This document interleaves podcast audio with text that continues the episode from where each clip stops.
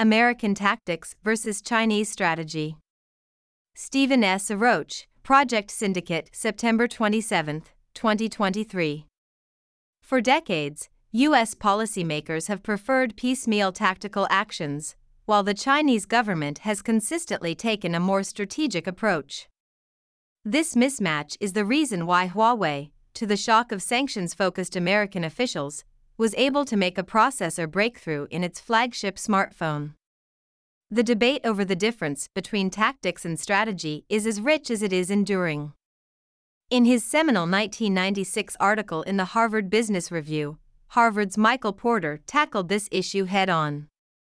While his focus was business, his arguments can be applied much more broadly, including to today's Sino American rivalry. Porter differentiated between operational effectiveness and strategy, arguing that nimble companies had become well practiced in the former, but had dropped the ball on the latter. He also drew a sharp contrast between tactical tools, such as benchmarking, re engineering, and total quality management, and competitive strategies aimed at choosing a different set of activities to deliver a unique mix of value. Roughly 2,500 years earlier, Chinese military strategist Sun Tzu offered an equally profound perspective. In The Art of War, Sun wrote, Strategy without tactics is the slowest route to victory, stressing the complementarity of these two aspects of military decision making. But Sun also counseled, Tactics without strategy is the noise before defeat, an admonition not to fixate on short termism. Notwithstanding Porter's role in shaping the modern debate about strategy, today's American body politic has little patience for long term thinking. This was not always the case. George Kennan, first as a diplomat and later as an academic, devised the containment strategy that the United States used against the Soviet Union during the Cold War. Andrew Marshall, as the head of the Pentagon's Office of Net Assessment, pushed the envelope on U.S. military strategy. And Henry Kissinger, of course, was the ultimate practitioner of what has been dubbed grand strategy. But these were exceptions, not the rule. Ever since former U.S. President George H.W. Bush famously mocked the vision thing ahead of the 1988 presidential campaign, strategy has been held in low regard in Washington. The real time feedback of ever fickle focus group polling has become the North Star of U.S. policy decisions.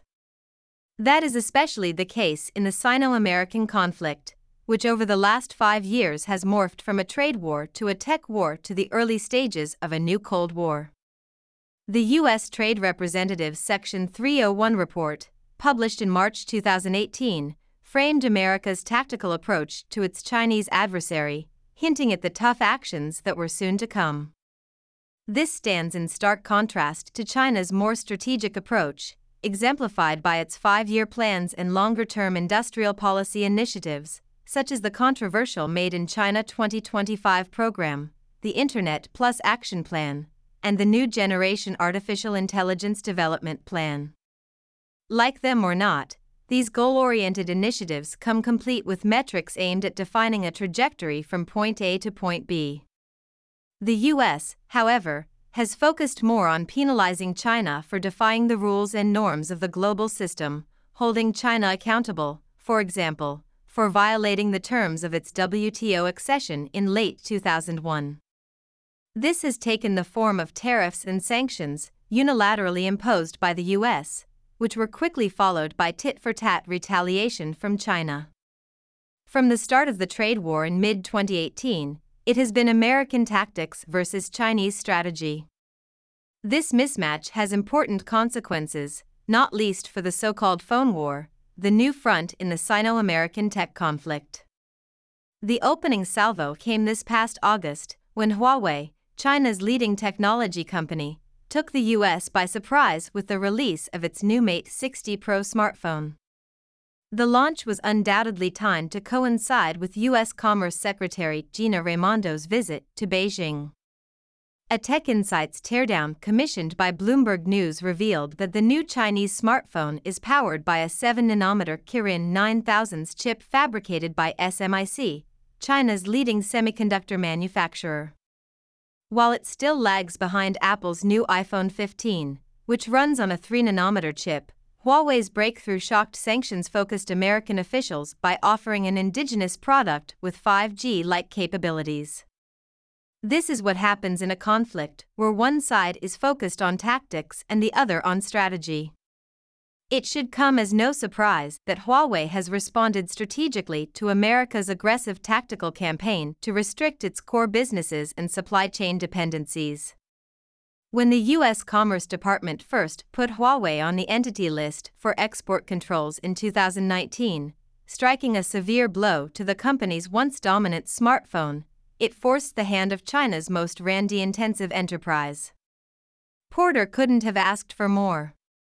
America's tactical approach to the Chinese tech sector has been directed at the country's military civil fusion the intent is to prevent the application of dual use technologies to the production of weapons. Both Raimondo and National Security Advisor Jake Sullivan have warned that the U.S. may use this same lens to assess the new Mate 60 Pro. That means the US could also be taking dead aim at China's ultimate consumer information appliance, with potential adverse implications for the consumer led strain of Chinese growth that most Western economists, myself included, have long favored. But China is not without clout in the phone war. Under the dubious guise of security concerns, it has started to restrict iPhone purchases by government officials, and there are hints that it might broaden the ban to include workers at state owned enterprises. This is hardly inconsequential for America's most valuable company, given that the Chinese market accounts for nearly 20% of Apple's total global revenue. The biggest risk of all, Apple's reliance on China as its main production and assembly base, despite early attempts to move operations to India and Vietnam. In the end, it's hard to argue with either Porter or Sun Tzu tactics are not enough to compensate for a lack of strategic thinking. Just ask Huawei and the world's largest smartphone market. And try telling that to Washington. Stephen S. Roach, a faculty member at Yale University and former chairman of Morgan Stanley Asia, is the author of Accidental Conflict America, China, and the Clash of False Narratives, Yale University Press, 2022.